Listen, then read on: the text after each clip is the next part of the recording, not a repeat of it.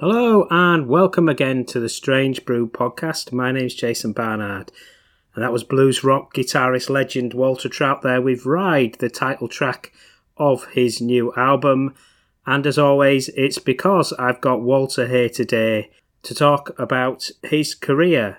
So let's hear my chat with Walter. Hello, is that Walter? This is me. How you doing? Fantastic. And, and obviously the really important thing to cover is your new album. And we've all heard the title track of that album, Ride, as well. And that's a song that ideas for that come from your childhood. Is that right?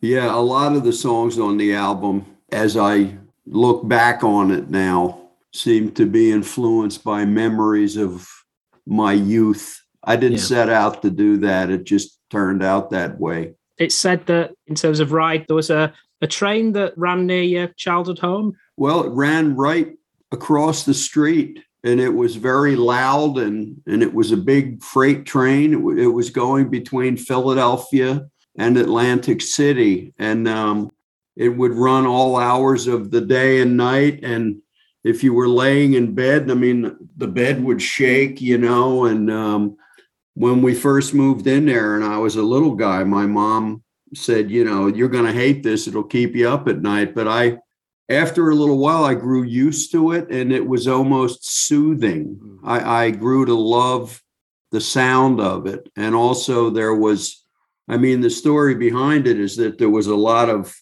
dysfunction. I don't know how else to put it going on in in my house at the time. There was violence and terror and I would dream about getting out of the bed, putting my pants on, run across the street, jump on the train, and away I would go.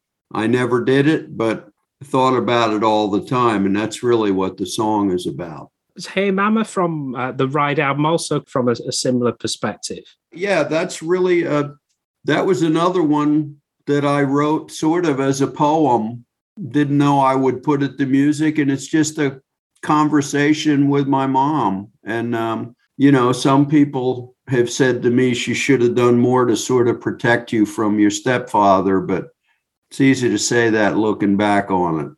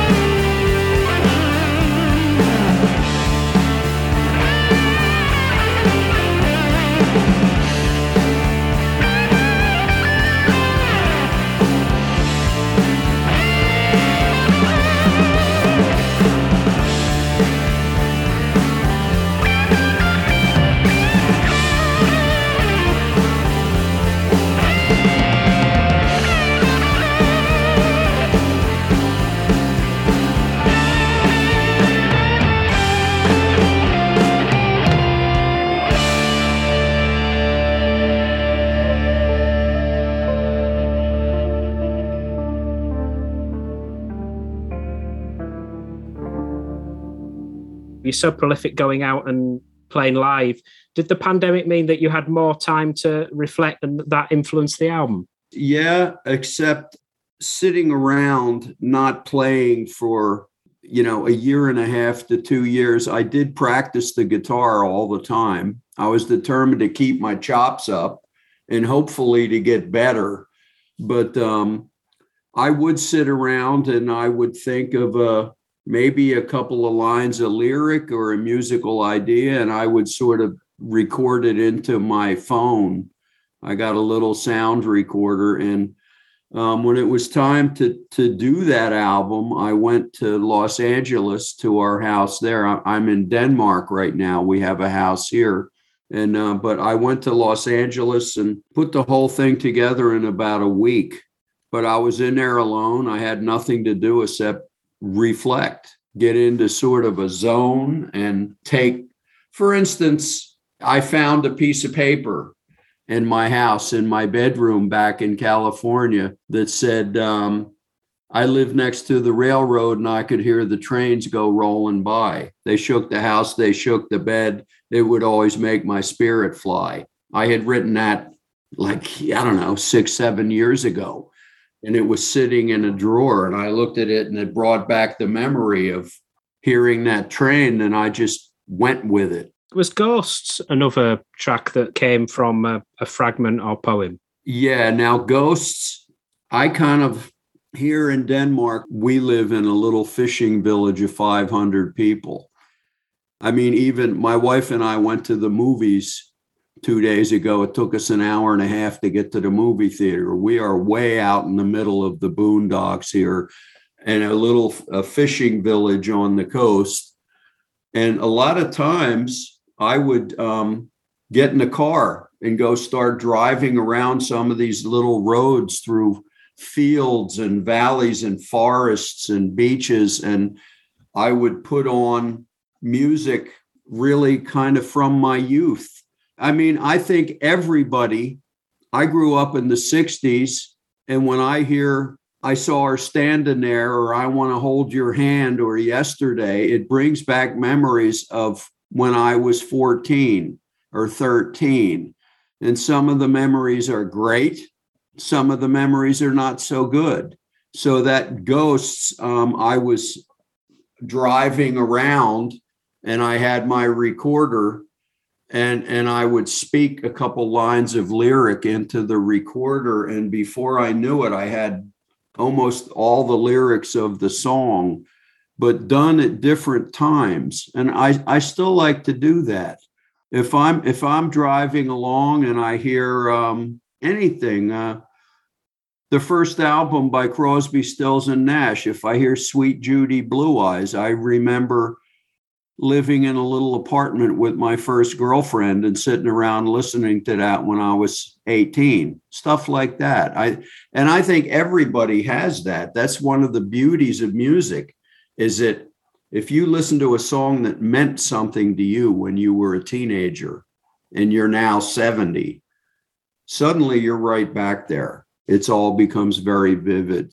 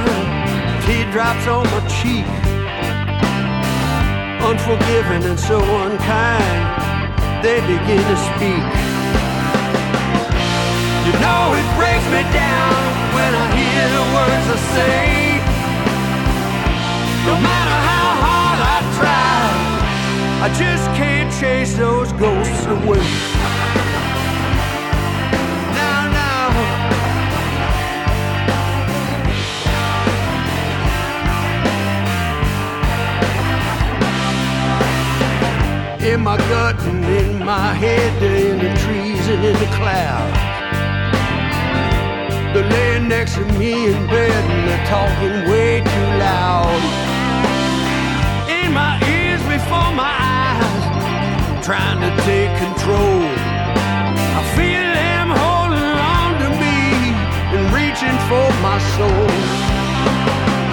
Don't matter how hard I fight, it don't matter I pray. Sometimes I ain't strong enough and I can't chase the ghosts away. No, no.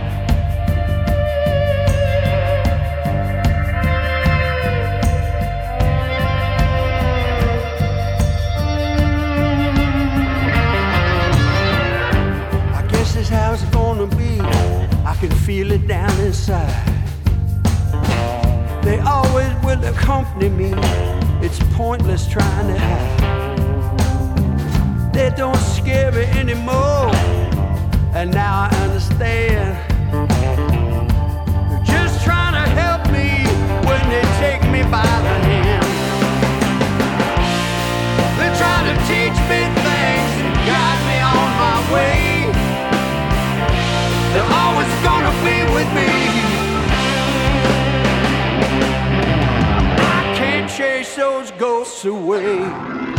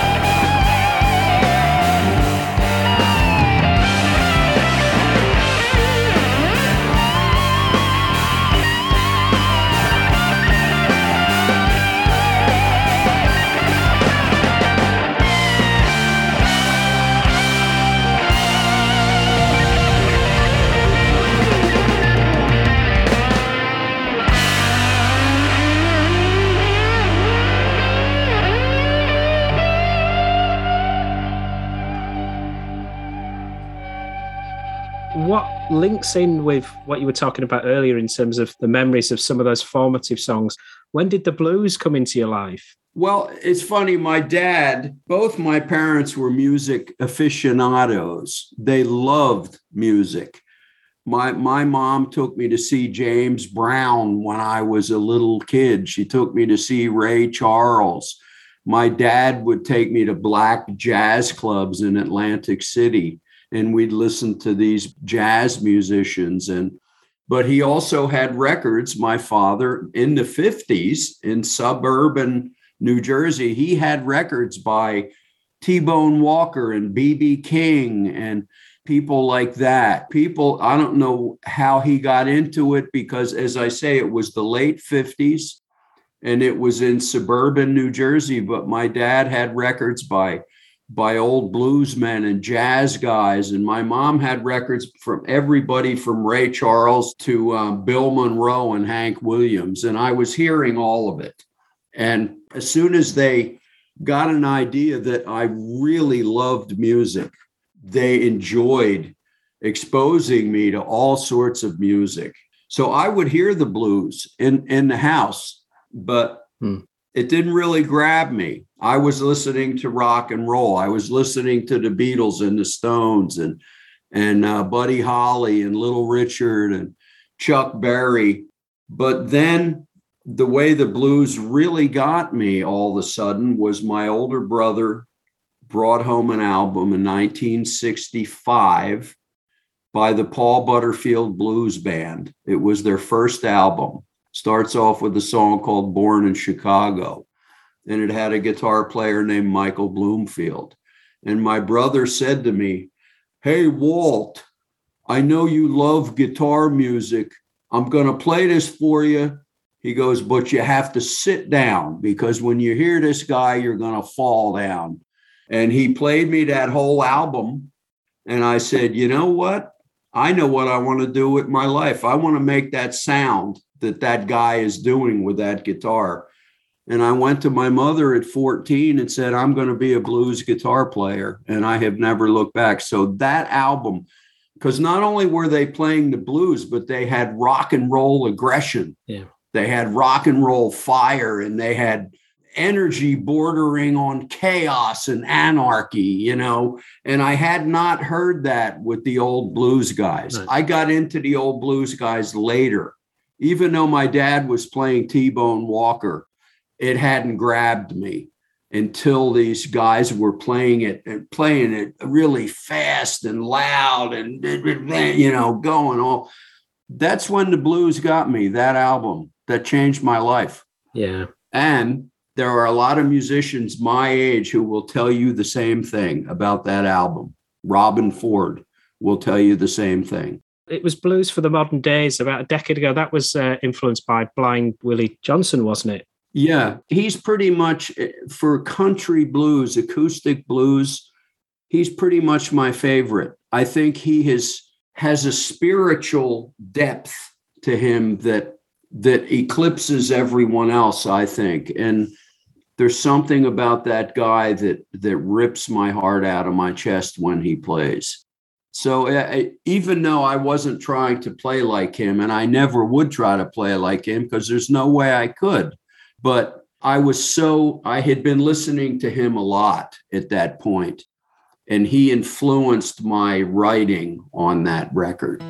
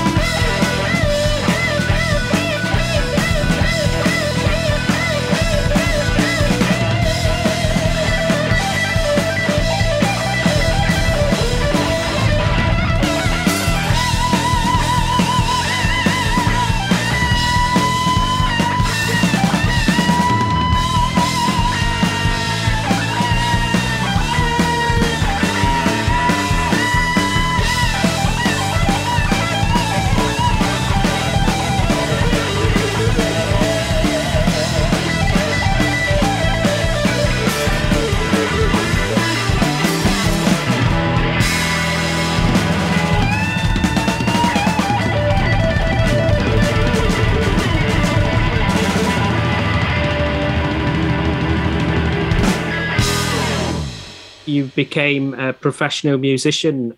I mean, that ultimately led you to joining one of the great exponents of blues rock, Canned Heat, didn't it? So that must have been um, a real confidence builder for you.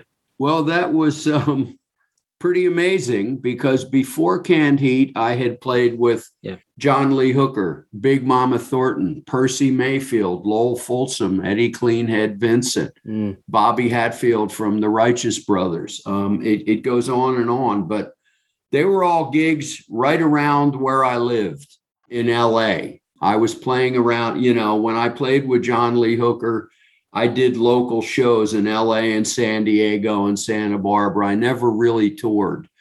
But when Canned Heat hired me, suddenly I was able to go out and do these one night tours where you're in the van for two months at a time. And it was a whole step up in my opinion. And I had been a mega fan of Canned Heat before that. I had gone to Woodstock and I had watched Canned Heat in 1969. And with all the bands that I saw at Woodstock, they were one of my favorites.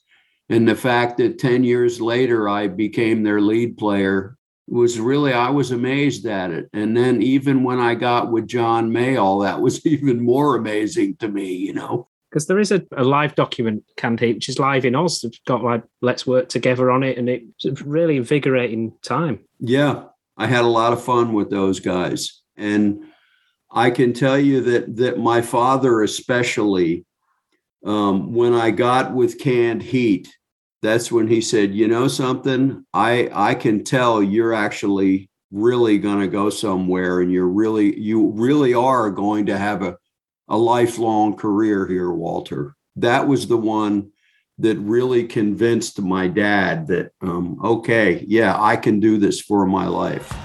It's been referred to as the hymn and national anthem. It's called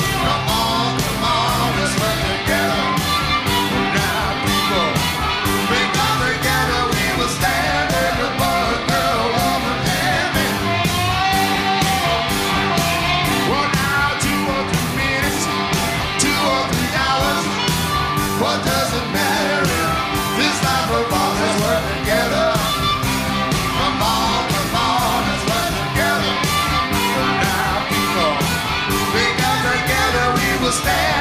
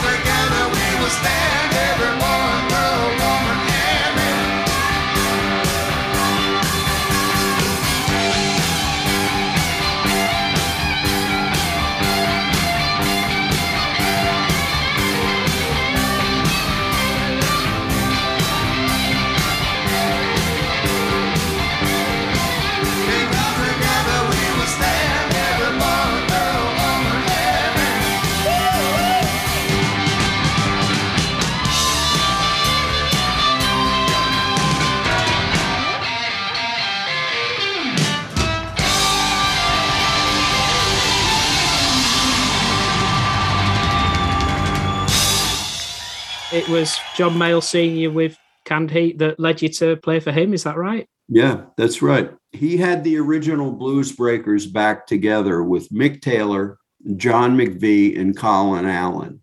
And I was in Canned Heat, and we opened for John for three shows.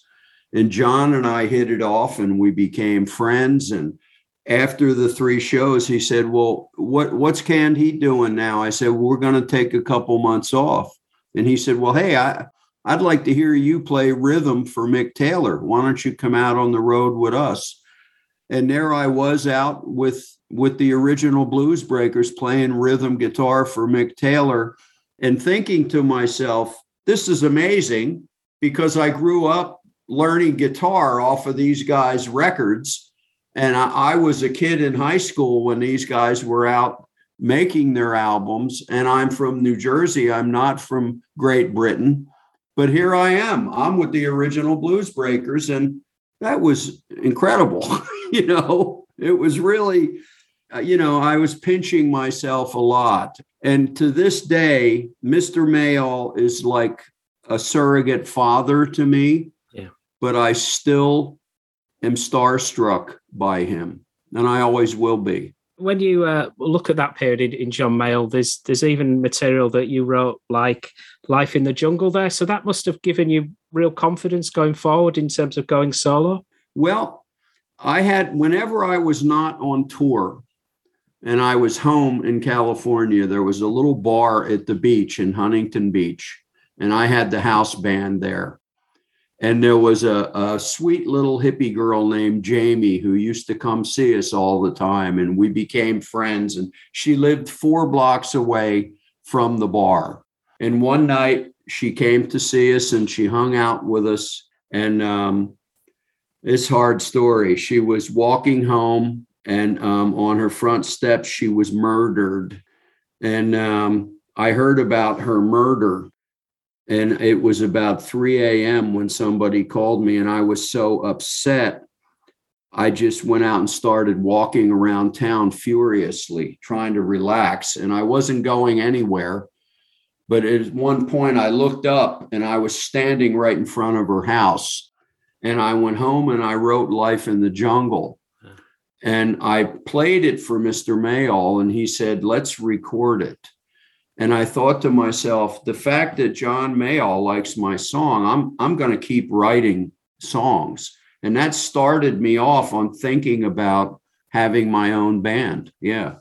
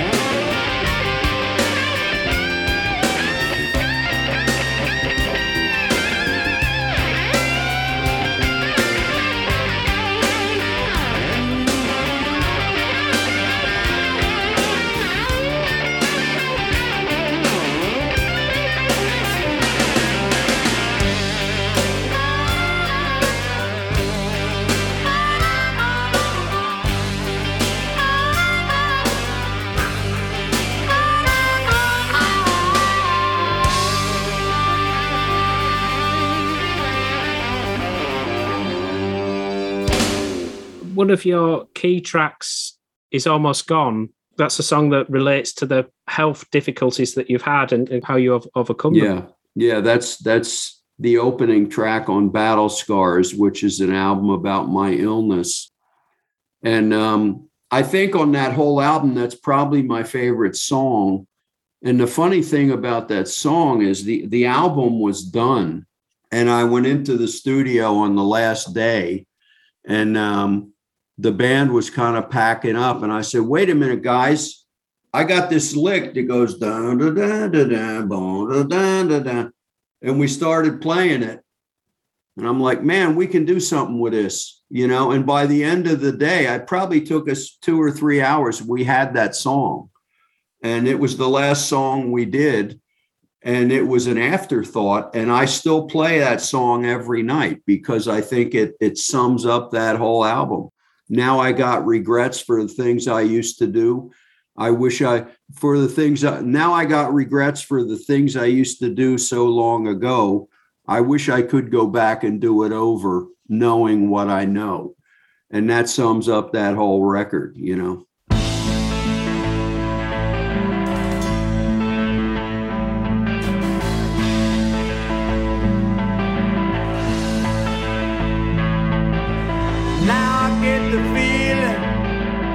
Something's gone wrong. Can't help believing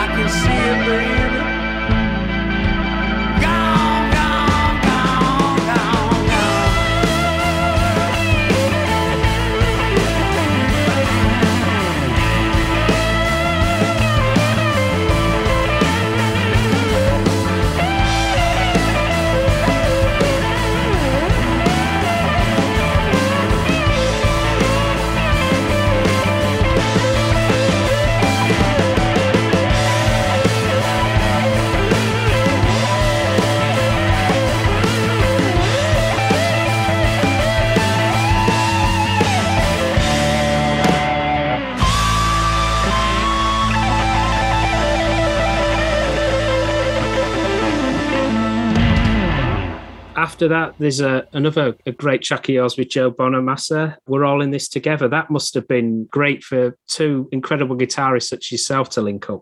Well, that was uh, that was the second record I made with him. I made one on Full Circle. We did a song called "Clouds on the Horizon," but we're all in this together. Was um, I got up in the morning, um, I had some espresso, and I thought to myself, "Well, who's coming in today?" Because I was having a guest every day come in, right? And uh, well, Joe's coming in today. I need something and that's one I I literally sat down in my living room and wrote it in about 10 minutes and got in the car and went up to the studio and we did it live.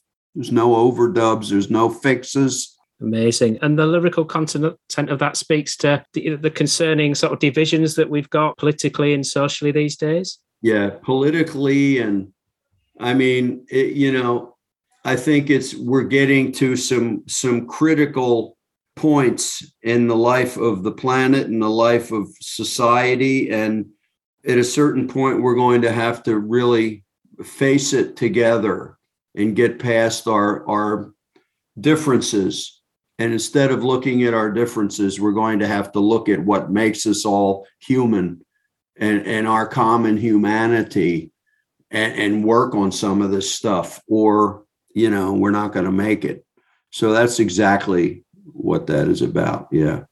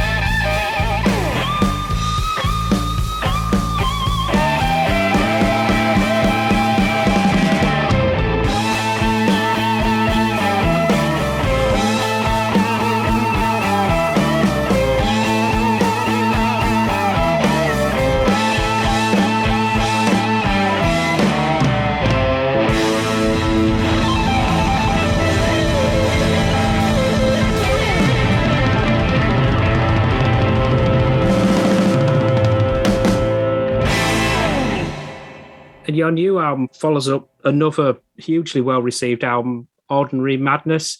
And uh, many of the songs on that seem to reflect what's going on as well. Well, it's funny. People think I wrote that during the pandemic, but I actually did it before. And we finished that album in February. And the pandemic really got going in March, at least in the States, you know. So that was really more about sort of my own mental state, you know, and um, mental state of me and some friends of mine. And as the as the song says, though, it's the anger and the fear and the sadness that you feel every day. You know, we're we're all human here, and we all have those emotions and those feelings.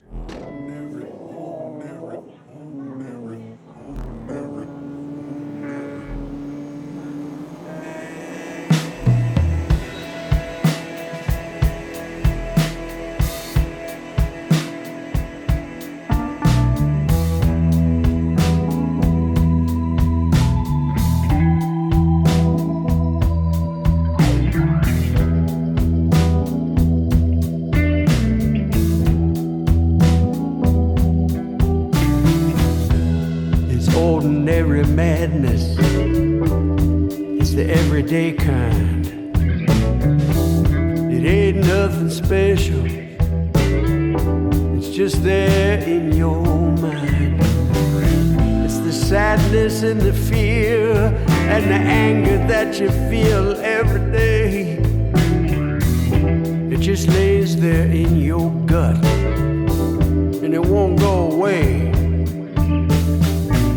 It's just ordinary madness. And it's here inside of me. Yes, it's here inside of me. It feels just like a stalker that's always around. It's an interior talker just trying to tear you down. It's over the counter and it's under the rug. It's on top of the beat. Yeah, it's an everyday drug. It's ordinary madness. And it's here inside of me.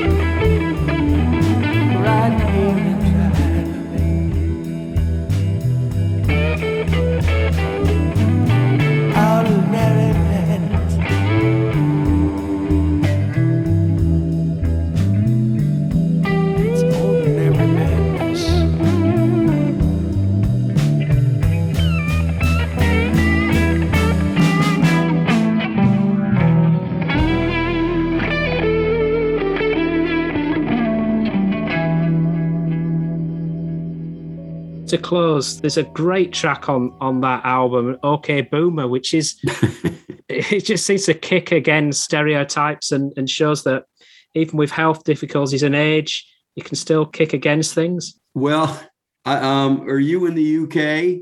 Yeah.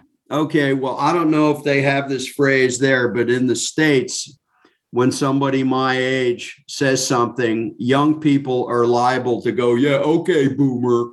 like, you know, you're a boomer, you're Yeah. you're not valid anymore. Yeah. And one day, one of my kids said that to me jokingly, because they know if they said that to me seriously, they're gonna they're gonna they're gonna see a side of me they're not gonna like, right? Hmm. But he said that to me jokingly, and I laughed, and I I thought to myself, I'm gonna take that and say, yeah, I'm a boomer and I'm okay.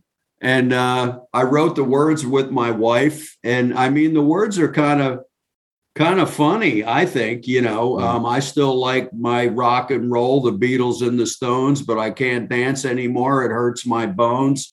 I like my music loud i'm geriatric and i'm proud and i'm a boomer and i'm okay and actually we did not rehearse that at all Oh. I went in and I showed the band the lick. And I said, now what I want, I want us to sound like I said to the guys, do you guys remember when you were 15 and you were in the garage with your friends and you were jamming and it was chaos and it was disorganized, but you were having the best time of your life? And they said, yeah. I said, that's what we want to sound like. I want chaos. Here's the lick but I, we're not going to rehearse it. We're going to play it once, and whatever we end up with is what we get. Because I want us to sound like a garage band when we were 15, and um, it it came out pretty good, I think. you know, And I assume you've got lots of shows planned which will support the album. I do. I'm going to be. Uh, well, the album comes out on August 19th. On the uh, on the 23rd, I I go do um, a cruise with Joe Bonamassa out in the Mediterranean, and then at the end of August, I go to the states and I do three work, weeks in the states. Then October and November, both of those months, I'm on tour in Europe without a break.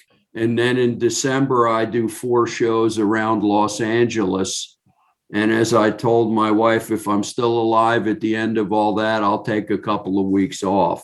It's brilliant, and I've really enjoyed listening to your new album, and it's fantastic to know that you you're getting out there and, and playing to support it. Thank you so much for your time, Walter. It's been a huge privilege to talk to you. That's okay. Thanks for having me on your show, man. All right. See you later. Take care. Okay. Bye bye. Bye bye. One, two, three.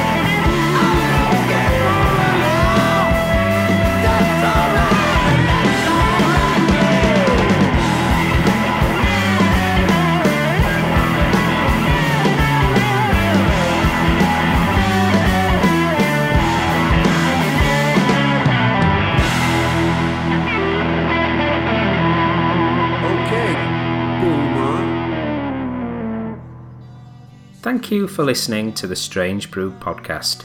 If you do like the show, please consider a small donation to help keep the show archive online. It's 10 years since I started the podcast, and hosting fees are increasing over time. All your support keeps the show running and helps me get amazing guests. To support me, just go to thestrangebrew.co.uk where you'll see a donate button on the homepage. Thank you very much Plus, any reviews on your podcast services help to spread the word too. Thank you.